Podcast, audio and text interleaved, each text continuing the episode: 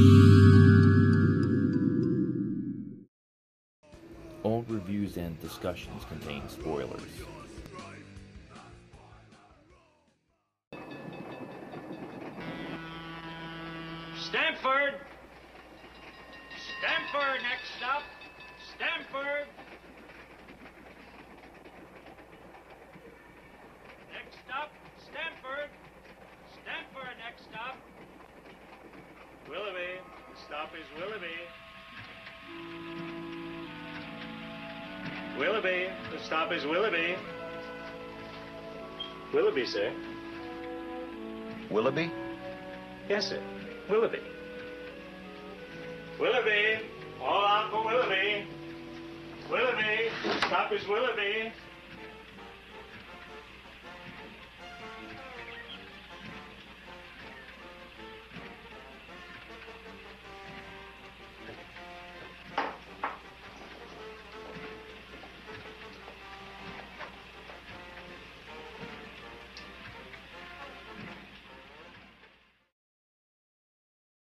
Hello, everyone, and welcome to episode 47 of Shocking Things. I'm John with Laura, Hi. And we are going to be talking about the Twilight Zone season one. Uh, this whole concept was Laura's idea, right? Wouldn't you say? Just talk about the Twilight Zone in general. And then we kind of said, all right, it's kind of tough to cover the entire series. Obviously, there's so many episodes, so we're going to start with season one, and this is the original Twilight Zone not the one from the 80s or the Jordan Peele one. This is the real Twilight Zone, right, Laura? Yep. The only one that matters. And so we talked about it. We said, okay, Laura picked her five favorite episodes. I picked my five favorite episodes, and we're just going to talk about the episodes and that we in, enjoy. in this season, there was 34 total episodes. uh, 36. So there's a lot. You'll never find a TV series now with 36 episodes, right? no. And I think this came about too because uh, we, we're always catching it on TV, and I feel like we're always seeing the same five to 10 episodes like 300 times. And I always catch maybe one that I've never seen before. And I thought it was a great idea to watch it. Just start from the beginning and It just is. watch every single episode. You're right. It is And Eh. there's still some that you haven't seen. There's a there's a couple, there's a few because now this is right now. If you have Paramount Plus, you could watch all these. So yeah, there are a couple, and I had to go back before we started doing this. There's a few that I never saw that I finally watched. But Amazing. but there's still, there's still probably a couple more. So all right, so I'm gonna ask you, Laura. So for season one, you could do it in whatever order you want to do it. I'm doing it in just numerical order of like when they were re- released the episodes because there are too many great episodes. It was hard enough to narrow it down to five. So I'm gonna let you start whatever way you want to do it. What's on Not in numerical order you could do because you, you, told me to. you could do whatever you want. Okay. Okay, so the first episode that I picked was the 16 millimeter shrine. It was episode four and it aired on October 23rd of 1959. And the main star of this was Ida Lupino, and she played Barbara. Okay. So, uh, brief synopsis is Barbara Jean Fenton is a faded film star who lives in the past by constantly rewatching her old movies instead of moving on with her life. So I don't know if you do you remember this, This one? is okay. This is one, yeah, because she's. Doesn't she have uh, a guy she used to work with on film show up at her house? Is this the same episode? And he was older. Yeah, she's obsessed with her um, days in the movie life, and she just can't get over Yeah, it. she was. And she doesn't know how everyone else has moved on, and um, it was just very interesting to me. It was. especially how well women aren't treated like that really anymore, but they used to be throwaway, especially in that career. Like you see how she can't get any parts except to play people's mother. Yes, And yeah, it'd be this young, beautiful woman, Yes. that's, or they don't want you for the leading actress anymore. and she can't accept it. She wants to stay in her fame, her glory days for the rest of her life, and she doesn't want to leave. And as we see at the end, still spoilers in this. Or, you can do whatever you want. It's, it's like I said. I yeah, think, I'm sure everybody's. and if not, it's, you'll forget it by the time we're all done. We're gonna mention so many episodes, your your brain's gonna be Yeah. overloading. So as we see in the end, she gets to go into her uh, movie that she made and be with her friends and live out her life just the way she wanted to. yeah, and she didn't care about her, like her husband's like there, but it seems like she didn't care about the husband. The husband's like always trying to like I don't think it was her husband. Was it? I'm Who not was- even sure. Was it her? was her agent or her agent, and Okay. then it was her um, maid or whoever she was, her Okay. assistant was helping her. She's the one who finds her. yeah. So she keeps rewatching her same old movies over and over and over again, right? Yeah. and then she just then one day she just disappeared and then he sees her in the actual movie Well, the right maid comes in and Yeah. finds her in the movie, which is quite scary. And I loved um, the end where the scarf from the her movie kind of comes into play in the real Oh, world. okay. She drops the scarf. Something about that Oh, okay. scene, it just gripped me. But yeah, it's about like accepting, accepting aging, Mm-hmm. and yeah and unfortunately you can't all be ha- like i'm lucky i'm still young and handsome looking right Of course you are. of course, But- Jonathan. But, yeah, like if you, I think it's hard because I used to, you know, I don't want to age either. I don't want to get talk old. about and if you ever saw It's- laura she looks easily 10 years younger than her age but she thinks she looks like Oh, she's you're 80 just kind. Thank you. but no, but when we think about it, it's beautiful to age and it's beautiful to grow old and to be have the privilege of Mm-hmm. growing old and experiencing life. I'm going to get okay and getting wrinkles and stuff, but sometimes if you had the opportunity to go back and live in your favorite days, Mm-hmm. would you take that? yeah but i it's i think the novelty kind of wears off though with something like that. Totally agree. you know it, it does it sounds good in theory but then But you, some people want- can't pass that hurdle but- where but you yeah. are. You understand that and some people can never pass it. Right? No, yeah, yeah. So Sorry, but, I went a little this, deep. No, but that woman, that's but that's all she cared about. She couldn't like she couldn't accept reality. She had to live in the past forever. There's people. I mean, I guess Laura and I we we knew this guy who uh, he's gotta be what 35 now, and all he would do is watch a videotape of video. That's how old this is. Videotape Oh, what you're of talking about. watching himself and his friends playing football. Yes. And it's like that's great, but you gotta kind of Like they got together and lived yeah, in the past. like the- there was no new memories being made. There yeah, was and nothing going uh, forward. there's a kind of a point, I, and I love nostalgia and I love that, but there is a, a point where you have to kind of say, okay, you have to accept reality, right? yeah, things are beautiful. If you let them be beautiful now, they can be beautiful too. But yeah, But sorry. no, that that was a good choice, though. That was a good like that's why it was tough for me to narrow it down to just five because this is one thing. Laura and I don't always have the same opinions on TV shows or books or movies, but we both agree that Twilight Zone might possibly be the greatest television series of all time. Yes, and in the future, um, we want to make an episode going into how many movies have actually stolen from the. Tw- I don't know if stolen or taken Or borrowed, or borrowed influenced. influenced. And I remember, do do you know how this first came up, this conversation? I still remember. We were. With me? Yes. Well, it was probably in the back of your head now. You don't even remember. but I don't remember anything. it was, uh, it was horror convention, Monster Mania. It was in 2009. Do you remember that? We were selling at that No. one. Oh, we maybe. went to uh, Nightmare on Elm Street panel. Yes, I do.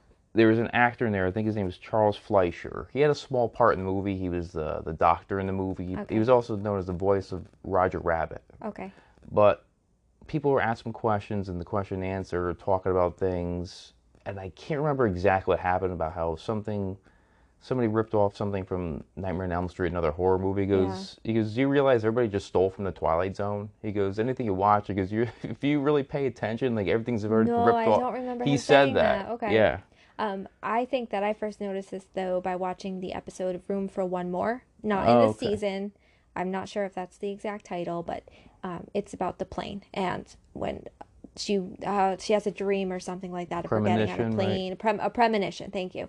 and uh, all I could think of was Final Destination. hmm Yeah, very very similar. You're right. And then I just started noticing more and more and more and more, and especially after this season. Like, like this now with something with like uh, you have a, a movie the, the screen and then a real life like the scarf you're saying is this we're talking about oh is this like like the ring or something like that you know you could say oh like something's I actually didn't coming even out think about that. you know so you could say even something that's not a blatantly Yeah, something breaking the what's Yeah. that called when you break What, the fourth wall what? Yeah, so yeah so yeah so there's it's very very just one example of how influential and I have two fun facts what's that before we move on. okay I'll say okay. So the grand staircase also appears in the Purple Testament, Elegy, and Long Live Walter Jameson. okay Not familiar with those yet. okay And Ida Lupino was the only woman to direct an episode of The Twilight Zone. Oh, okay.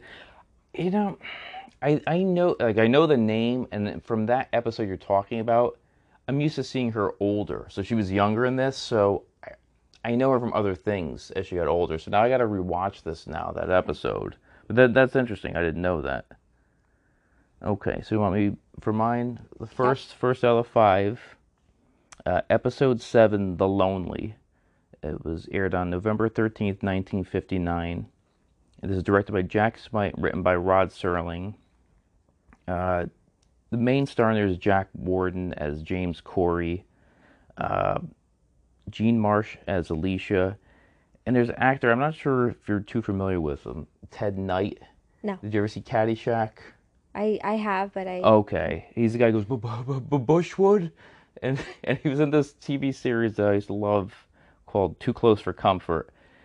He was uncredited in this uh, as one of the the guards, uh, Adams. I just thought that was very interesting to note. But Jack Warden's done. He's one of those actors. Been tons and tons of things. He was in Problem Child. Remember John Ritter's father? oh That's okay. that's him. Okay. No, this is the episode. You remember? Uh, so James Corey, he's placed in solitary confinement, but not on Earth. Uh, uh, is on an asteroid nine million miles from Earth. I loved that episode. That was a contender. Yeah, so that it this is there's a few episodes when I saw when I was younger, I kind of view them very differently now as an adult. You didn't kind of yes. you know, you don't you don't really think about it. So he was there, so he's he's sent there and they kind of feel bad for him because uh, he killed someone in self-defense. But that's how this in the future, right? This is how the solitary confinement's done and so they have to visit him to bring him supplies. They have give him a car to take care of to build because he's bored. And finally, they give him. Uh, he has to. Uh, he begs one of the guards to play cards with him, uh, Allenby, and so they they don't have time. They have other, other things going on, so they stop by four times a year, and they get a special package for him, and it's to keep him company. It's a robot named Alicia. So basically he starts talking to Alicia, and as time goes on, he starts like almost like falling in love with her, right? Mm-hmm. I mean, yes. and so then finally he gets a pardon. So they tell him, okay, you could leave now, you can get out, but you can only bring 15 pounds with you of your belongings on the ship. He's like, oh, okay, and he gets he, he goes, won't be a problem. Then he's bringing Alicia, like, well, you can't bring her; she's more than 15 pounds. And they had to explain to him, like, look, she isn't real and he wasn't it's like he he kept believing that she's human corey until uh, allenby like just blows her face off and you see the circuits from her face then it just kind of that like hit him like that reality and she kept saying corey corey Yes. and so he that's when it like hit him like okay she isn't real then he just leaves her i thought that was a really really interesting concept the whole just Well- everything about it I agree. and is this like something to say, okay, like you can't take technology as human, right? You can't like just. I, I don't know. Well, I think it was an interesting way of dealing with prisoners. I almost wonder, or somebody who commits a crime, I almost wonder if the, in the future if that's available. Mhm. Um, that is a good way to make somebody pay for their sins or whatever. I don't know if it's yeah, it's different than the sol. really it's be better than the guilty. solitary confinement of being inside a small cell, right? This at least you're out in the but open, you're right? it's still there's still no one around. Is loneliness? It's it's probably terrible. Yeah. and that was his only form of love. He was so desperate, right, for just any companionship. and honestly, if they didn't kill her, I believe that he probably would have chose to stay with her. Mhm. I'm not yeah, sure. you're how you right. Yeah, because he, he just he he just believed that she was real after a certain point But in that time. was his life. She was everything to him. But the, the technology's getting scarier and scarier, right? T- And I have some Telling me. trivia for this. So this is the first of many Twilight Zone episodes um, that were shot in Death Valley. So it was a, I shot an arrow into the air, 100 yards over the rim, and the Rip Van Winkle caper. So so that was pretty interesting. Uh, unprepared for the terrible conditions they would face, the crew suffered extreme dehydration and heat exhaustion, and director of photography George T. Clemens even collapsed Wow. falling from a camera crane while while the filming continued. This episode takes place from 2046 to 2047, and there's another thing. Uh, Laura and I, uh, we first started dating. This is one of the, like I said, one of the things we have in common is Twilight Zone. So Laura would buy me all the time for Christmas and birthday gifts. Usually Christmas, Twilight Zone collectibles. So many. Yes. And this is one of them. They made an Alicia. There's two different. There's a three, three point seven five inch and eight inch figure of Alicia that has her face, the blown off version. Laura bought me the eight inch one for a Christmas, which are really really cool looking figures. So that's it for that episode. oh wait, and before we move on, What's I that? thought about it. What's that? Um, what's that movie with Tom Hanks where he he makes like a Oh, the coconut- volleyball.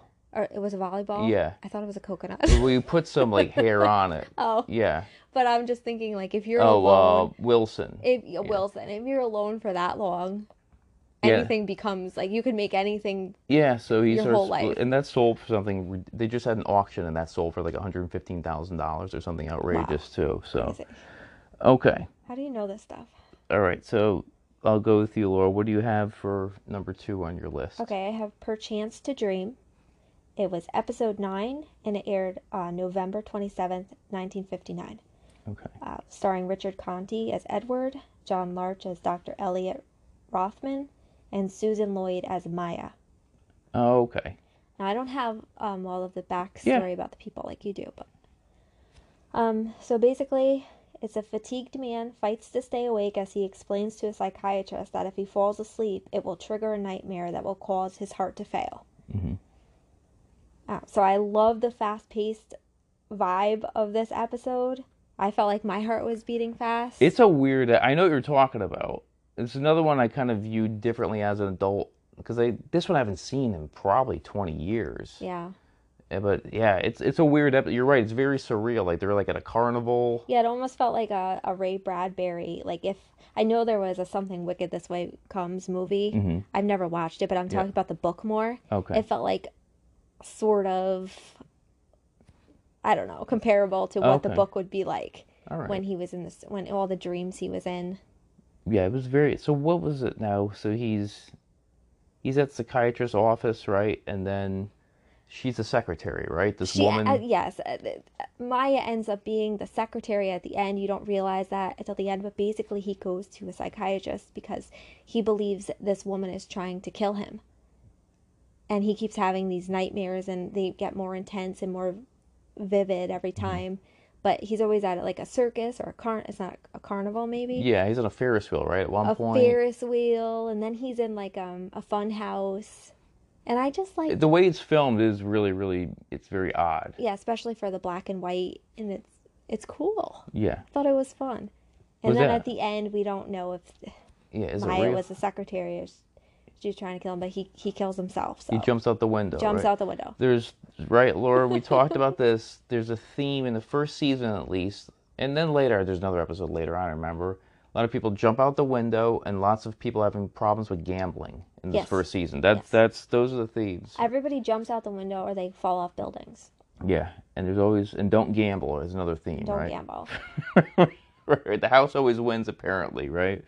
And the devil that likes to make appearances Oh, too. yeah, that- so yeah. those are the okay. So no, that's Oh look, I wrote it. I put lots of window jumping. it's yeah. When you watch it, you're like, wow, this this this is pretty common. This happens. And this is speaking of the action figures. They made a prototype of the Maya figure, but it was never released, right? For yeah, Biff Bang um, Pow. Entertainment Earth produced an eight-inch Maya the Cat Girl. Yeah. Now you were going to confirm that. To me. Yeah, I believe it was never released. They I- probably I- canceled my order. I Yeah, I yeah, I don't think they they actually made that one, unfortunately, because it was the two pack with the Art Carney figure. I asked you right, or was it going to be in the same wave as the Santa Claus figure? But that never yes, came it out. was with the Santa Claus. okay, yep. So they never made it then. So Okay, so fun facts. This is the first episode that starts with the iconic Twilight Zone theme song. Um, Maya is a Hindu word meaning the supernatural power wielded by gods and demons to produce illusions. Love that. okay, Love that. yeah, No? that's interesting. And then the title of the episode was taken from William Shakespeare's Hamlet to be a Oh, Gatsby okay. speech. All right, So That's says cool. I am B- DB. IMDb. okay, all right, all right, all right. Well, that was fun. Okay, so this we could both talk about this because I know this is on your list. If you're making a list, probably the, the greatest episodes ever. If this isn't on your list, I'm gonna be amazed. Um, this is episode eight, time enough at last. of course. So yeah, so we'll okay, both so talk wait, about we'll it. talk because you know what? It's my that- next one. Yeah, so we'll both because I knew this had to be. There's like no way this isn't going to be on your list, right? It's like impossible. Yeah. Uh, again, Laura, you agree one of the greatest episodes ever. Period. Out of up there. Okay, so this episode was adapted from a short story written by Lynn Venable. The short story appeared in the January 1953 edition of the science fiction magazine If Worlds of Science Fiction, about seven years before the television episode first appeared. And it says Burgess Meredith as Henry Bemis. And he was also in other Twilight Zone episodes later on. We'll talk about whenever we get there, I'm sure. Um, and he's also been so many iconic roles. He was Mickey in the Rocky movies. He was in Clash of the Titans. He was the Penguin in the Batman TV series. I mean, he's done tons and tons of stuff. Jacqueline deWit as Helen Bemis, and Vaughn Taylor as Carsville. I mean, basically, I, he's basically a guy who's obsessed with reading. He reads so much, right, Laura? At work, he's a bank teller, and he's not even getting his work done because he's reading. He's talking to the customer while trying to do a transaction. He screws up the transaction. all the time. I mean, he's a nice guy, and this is the, I I do like the character, but you gotta calm down with the reading. You can't I do it don't while know. you're working. I don't know because I find myself like I'm Henry Bemis. But do you do this while working though? Come on, Lori. I mean. I've listened to audiobooks as much as I can. While Oh, I, I know, working. but if you have a customer in front of you, you can't do this though, and then the customer yells at him too, and I'm the just bank saying, manager. I relate to him. So you don't. I so you do it. feel bad for the guy though. Yeah, Uh, because his wife is mean and doesn't let him read. Yeah. So then, even at work, so he goes into the bank vault for solitude, right, to read. Um, and like you said, his wife. He goes home. She starts. He goes through his books to read, Yeah, and she scribbles him, over yeah. them. She rips up the pages. They have to go out to a party. Like, who cares? Yeah. Or get together. Yeah. She yelled out? at him a lot. She definitely belittles him, right? Yeah. So yeah, so like I said, he goes to the bank vault to read, and then and they set this up because in the newspapers is H bomb capable of total destruction. So that's what you know. This whole this rumbling is going on. The the vault shakes violently, and then Henry emerges out of the vault, and then he looks at the whole the city's in now as a wasteland, and he's that we know of the only man alive, right? At least in that area. In that area. So he just finds what, like, he has to read the same old newspapers that over and over again. He finds like canned foods and stuff. But then he stumbles upon a library, and this is like the greatest day of his life, right? As many books as is his uh, now as time enough at last, right? Yep. I like how he stacks up all the books for every month, right? He puts them all in different rows. Yeah, it's fantastic. Is that what you would do, Laura? You'd be all. Are you kidding me? So this is then this is great until one part happens. You remember, Laura? What happens? He Jeez, John. He That- crushes his glasses. Yeah, he stumbles over the glasses, and this guy is really thick bifocals. So without these glasses, he's doomed, right? Yes. Worse than your eyesight. And in case you're an overthinker like I am, you would think to yourself, how come he just couldn't put the books close up to his eyes or something like that? Is that what you'd think? and read. Well, I was like, well, isn't there like can't he go to an eyeglass Those store? are- Can't he find an eyeglass? well, if you if you can't see, it's gonna be kind of hard okay, to find so it. this was the explanation that I found. All right. I don't know if it's true. So physics would suggest that Bemis could continue to read after his glasses broke by simply holding the books closer to his eyes. However, his glass lenses are extremely convex. Con- Convex. convex, thank you, which means that he is extremely farsighted, in which case he could not hold the book far enough away to be able to focus without the print becoming so tiny as to be eligible for even 2020 vision. There's your explanation. yeah, I don't know. We'll I see. They wondered, they made sure they they set those those glasses up to be as thick as humanly possible. Well, that's what it was. Because I was So- like, well, why couldn't he just, you know? Yeah, it wasn't that easy. But this is this is real life, right? Just when you think you're getting ahead, Well, this something is happens. my luck. This totally happened to me. Oh yeah. And apparently, out of the 92 episodes, this was Rod Serling's personal favorite. Okay. Yeah. Well, it's yeah, it's definitely up there. Like I said, if you don't put this on your list, I don't know, are you even a fan, right? Mm-hmm. but uh, he also narrated, and you said you never saw this, Lord. We got to watch this. The 1983 film, The Twilight Zone. Burgess Meredith narrated that movie and made a reference to Time Enough at Last during the, its opening sequence with the characters discussing the episode in detail. I have not. So now we got to that's going to be on your list, right? We got to do that. Uh, footage of the exterior steps of the library was filmed several months after production had been completed. These steps can also be seen on the exterior of an Eloi, what is this? Eloi Public Building, MGM's The time 19 machine? Yes, you have that. Yeah. Yeah. So, yeah. So it's really great that Oh, also and another something else. Twilight Zone episode, A Nice Place to Visit. Oh, okay. I didn't see that. See, this is good. I like it when they reuse everything, right? What the else? sets. What else? It was the first of the four episodes to star Burgess Meredith. Yes. Yep. So yeah, and this is another merchandise thing because back then there was no such thing as Twilight Zone merchandise in the 50s and 60s. But Biff Bang Pow again, they released uh, a bobblehead of Henry Bemis, and they also had uh, a eight-inch action figure, 3.75 inch action figure, and then they made a. It's like the one thing I didn't buy is because it was kind of ridiculous. It was like one of those little stack of books that you could use for storage, and it had mm-hmm. glasses that were broken. Did you ever see that? No. Yeah, so they made that for this episode just because it was iconic. Yeah. But I get it. Yeah, I love to read, and it's hard to make time. I thought it was a very clever episode. it was. It was great. Okay, so what do you have next? Okay, next I have uh, One for the Angels Oh, okay. on October 9th, 1959. It's episode two. You knew this was coming, right? Yes, because when we were watching, you're saying how much you liked the episode. Yeah. Um, was Ed Wynn as Lou Bookman and Murray Hamilton as Mr. Death. Mm-hmm. So basically, uh, Lou Bookman, he's a street vendor, a pitchman, and he sells all kinds of things radios, toys, ties. Um, and one day he returns to his apartment and he finds Mr. Death waiting for him, telling him his time on Earth has come to an end.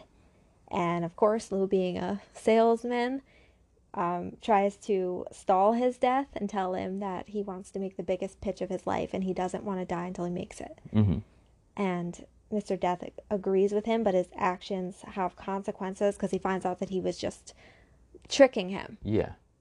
And he's And- buying everything too. He's falling for the sales pitches, right? He's buying Well, all that's the at the end, but yes, yes, at the end when he makes the biggest pitch Yeah. of his life. But his actions have consequences, and he takes the life of the, the Mm-hmm. Oh little, yes, I forgot the about that. little girl who I did right. not ha- catch her name, but he loved so much, and I thought that was kind of cruel. Yeah. But I think he had to make it impactful Mm-hmm. enough because if it was just some guy on the street that Lou didn't know, hmm who cares, right? Yeah. Well, not who cares. But yeah, he's not gonna be as motivated, right? Yes. So, yes, then it- then you come to your conclusion where he makes the biggest pitch of his life, and this uh, Mr. Death is sweating, and he's buying everything. He has to buy all this crap. He's just like me. You buy all this crap you don't even need, right? So I would call that successful. But yeah, no, that was that was really really good. And this death didn't look like he wasn't a Grim Reaper, just a guy. He looked like uh he's with the IRS, right? Yes. Well, he says at the end he's taking him. Um, he said heaven. That is where I'm, I like stories with like meanings at the end. And he said, "Yes, you made it, Lou. You made it." And I I love I love that. Boy, I'm getting all like I don't know. I thought it was a sweet and heartwarming story. Yeah, no, it was good. It was definitely a good one. And it's like amazing how your perspective can change when you want to save someone you love. hmm Like all of a sudden, staying alive didn't matter to save her life. Yeah, he didn't care. Sweet. Yeah, but the, yeah, for the little girl it was different. Okay, so for mine. Wait. Oh, I'm sorry. fact. Oh, I thought you were you were done. done okay, You took a long pause. I know I have all the talking Okay. today. Um, so Mr. Death notes that Bookman's father was born in Detroit and his mother Syracuse. Okay. These are the hometowns of Rod Serling's mother and father. Oh, okay. Oh, that was cute. Now I'm done. Okay, there's an Easter egg they put in. That's good. Okay, this next episode, uh, it's episode 12, aired December 25th on Christmas, 1959. What You Need. Do you remember that episode well, where tell me.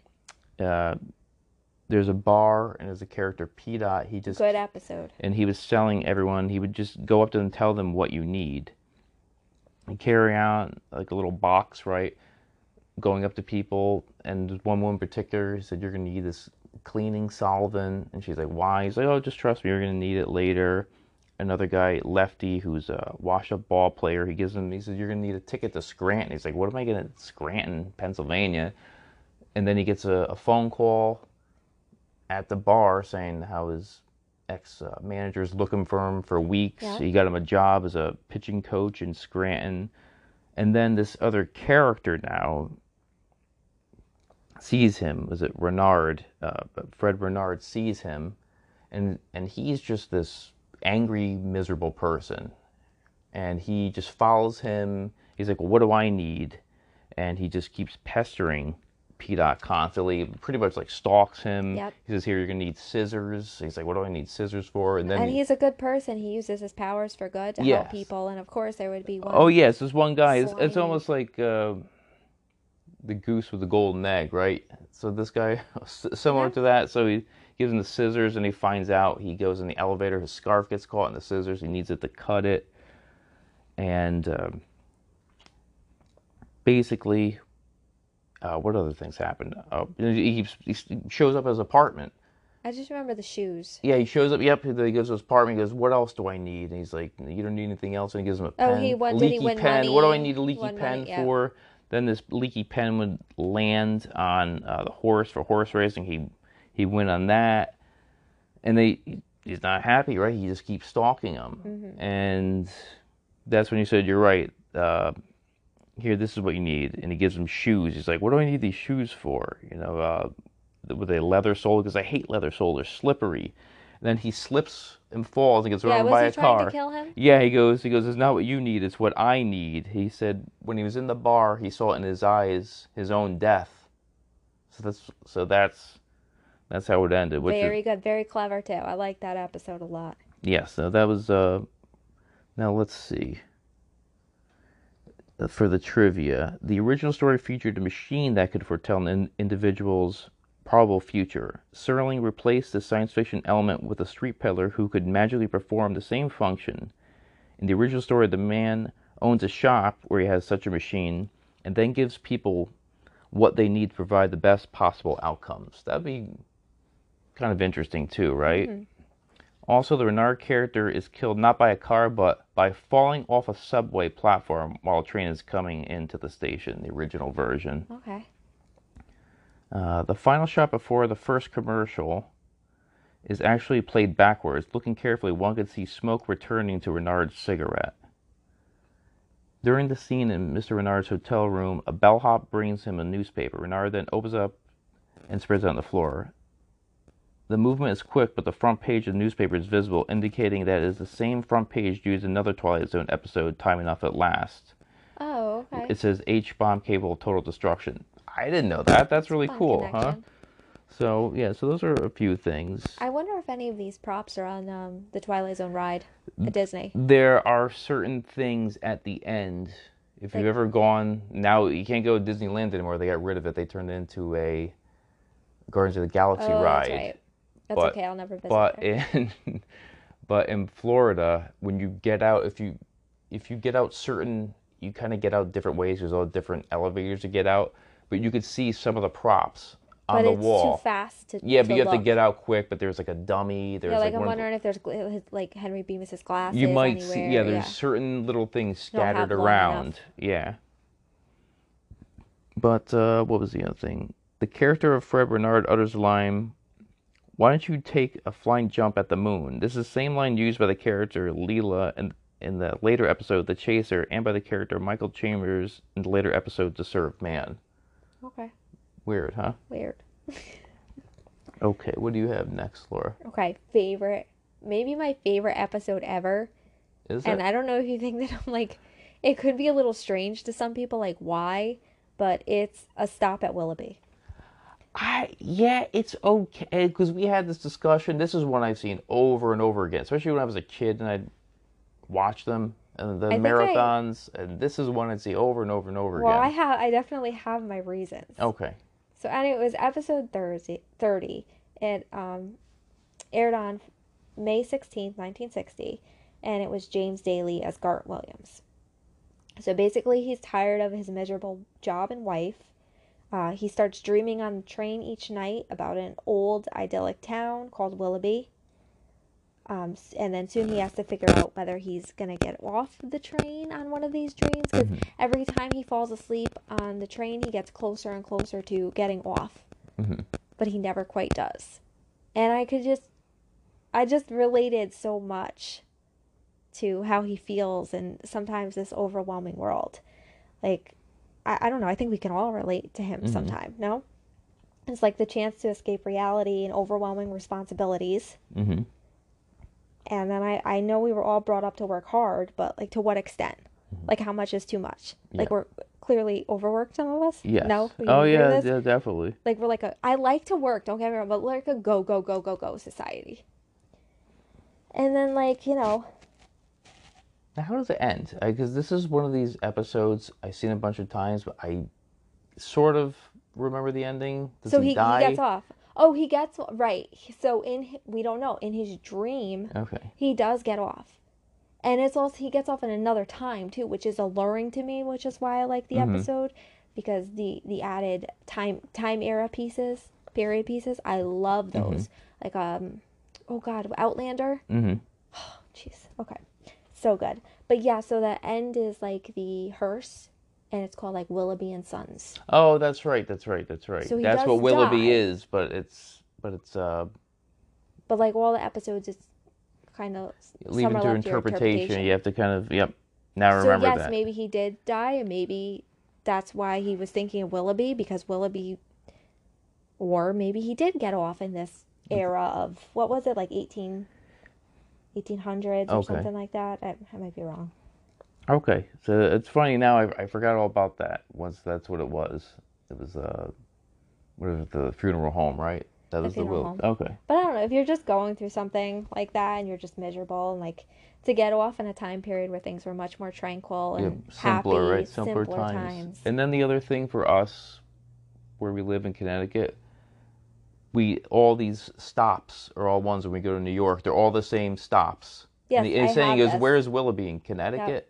Right? Do you remember that was uh, So it was um the train stations called out by the conductor are real. Stamford, Saugatuck, and Westport. They are stations on the New Haven Railway. But I believe they don't say one of them anymore. okay? Is Saugatuck? Probably not. That's one that doesn't sound familiar, so it's possible. Yeah. Do you have any other fun Um, I facts? do. The original draft of this story was considered for the pilot episode, Okay. and apparently it was Rod Serling's favorite first season Twilight Zone episode. He's got a lot of favorites. Well, I think his all-time favorite was Was uh, time enough at last. yeah. This that's is his, that's for favorite for first season. Okay. Because I did, I read it a couple times, and I was like, wait, I thought it was time, I did the same thing. But that's why I say apparently. I don't know. Now they're I all can't favorites. It's, it's always pick, tough to pick a favorite, especially if you're involved in it, right? It's gonna be tough for you to pick a favorite. It's absolutely it's tough, but for me, this just had everything that I liked. Okay. So now those all your episodes because I because we both have the same, correct? Mm-hmm. For Five.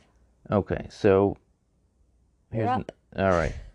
Episode 22 aired March 4th, 1960. This is one episode I saw numerous times also, and I just was like, eh, I didn't really like it that much when I was a kid. Now I really like it a lot because at the time I didn't. I th- thought it was more far fetched, and like, oh, people aren't that stupid to really buy into this. And then now, as an adult, you see how people, how easily manipulated people are. The monsters are due on Maple Street. Yes. Do you agree with me? It I- I- was so good for the reason of people are scary as heck. Yeah. and they they're the monsters. The people are the monsters. Yeah, it's like the basically it's like the like a mob mentality, right? Always sees Yeah. one person say something, other people follow without even they're just in a panic. They don't think clearly, right? And they just do, um, you know, what other people. They're so scared to save Yeah. their own skin. They'll listen and believe anything that they're told, yeah, so and that's terrifying. yeah, so this is uh, Maple Street, and you have this yeah, the whole neighborhood. Everybody's out there, right? They're fixing their cars, whatever, watering their lawn, all that, and then all of a sudden something you don't know what it is. It is a, a spaceship. You don't know. You just hear this humming sound, this bright light, and then all the power just stops working. You think at first that's maybe a meteor. They don't know what it is, right? It's not just a power, uh, but everything, even the cars too, lawnmowers, everything. So they start blaming each other. They see little things. Uh, there's a character, Tommy. He said he read in this comic book Well, about it started. aliens. So yeah, so he said that, and then once they have this Yeah, he puts the seed in everybody's. and then once they hear that, they're like believing, like, oh, wait a minute, this, this is, is it really aliens? Then the power uh, turns on in one person's house. They think that person's the alien. How he says how they they send like one family in basically to infiltrate, and they all get paranoid. So this paranoia really just takes over. There's one character, uh, Les Goodman. His car starts. So like, why is your car starting? Why and our cars aren't starting? They think he's the alien. They rush towards him, and Steve tells him not to act like a mob. He's like the lead. Is uh, let me go back to that's like the one actor, uh, Claude Akins. He's like the much the most level-headed out of them all. If you remember, I'm not sure if you remember him I that do. well, yeah, but he was also uh, he's one of those actors too. Lots he's a character. He was in one of the Planet of the Apes movies. That's how I know him mostly with makeup on though as an ape. But um, he's like the voice of reason out of everything. And then one of the, the neighbors said, "Oh, I know he's in his basement a lot working on this radio. Like, what, who are you talking to, Steve?" And his wife says, "No, it's just a ham radio." But this paranoia just really infects them. when people are in panic, there's no there's no help. There's no logic. You No, can give them no most logic. logical explanations, but they just they don't care, right? They're not gonna. Uh, then just other character Charlie Farnsworth just blames everyone. He points a finger at Steve. He's the one that asks, like, "Who do you communicate with?" Then there's just somebody walking in the dark, and then Charlie just shoots him, and it was one of their neighbors, just because. That's just, what Yeah. So then Charlie says Tommy's the alien. Then the other neighbors start believing it. Then all the lights go on. This part was pretty crazy because lights go to another person's house. They say, "Oh, he's the like it must be him." Oh, then another person. So they're all blaming. They don't know what to do. It's just so crazy, right? Do you agree? Just the way it happens, where you think like, "Oh, this is possible," but you No, can see. written. you can it was see written this. well. You can Again, see. as a as a child, I could see why you wouldn't think too much of it. As you grow older, you realize this is exactly what happened. He nailed human nature. He got it. And then the and then when the aliens explain it more, then I'm like, oh, it totally makes sense. So then they show that it really is aliens. So they're seen watching almost like on a hill or something like that. One of the aliens explains how shutting off their power for a few hours in the dark always causes the same results. Mm-hmm. There's the Maple Street everywhere. So the humans pick the most dangerous enemy they can find, themselves. We will go to every street and do the same pattern and let them destroy themselves. And that's It's pretty Right? easy. I And mean, that's I think, and that's what the I media think does this to would people. happen. Yeah, I Yeah. think it's happening sort of Yeah. now. So It is. So I, I totally see that happening. Not with aliens, but just people just being different, thinking that they're their enemy when they're really not. yeah, instead of trying to relate to each other and Yeah. realize where most of us have most of the same beliefs. Believe it or not, most of us are good people. Jordan. Yep. So, but yeah, so that's why I picked that. And you agree with me? If you're younger, you'd see this, you probably like not think much of it. Yeah, no, I wouldn't. When I I didn't. But oh. now, like, I'm like, Oh, yeah. they nailed it. Very scary. Yes, this is Good this episode, is John. this is why this is a timeless show, right? It's still relevant, right? You still watch it. It's everything's still relevant, right? Uh, I do have some fun facts. Uh, the aliens are wearing uniforms left over from the 1956 science fiction film Forbidden Planet. Also, the mock-up set of the retractable stairway leading into the lower half of the C-57D cruiser from the same film is re- reused for this scene. At the end of the episode, a stock footage effect shot of the cruiser in space can be seen. The same shot was also used in Third from the Sun. This technique was used in To Serve Man. The cruiser is shown upside down when compared to its orientation in Forbidden Planet. So that's it. Very it. interesting. Now you're all done, correct? I am done. Okay. Aired April 1st, 1960, called Execution. Do you remember this episode at all? Does the title hit you or no? This was I'm kind of an odd one because it had is in the the old west. Uh, cowboys about to get hung and then hanged. Right? Is that the correct term? Hanged. And then all of a sudden he so. vanishes, and then he gets sent to I which is present this. time.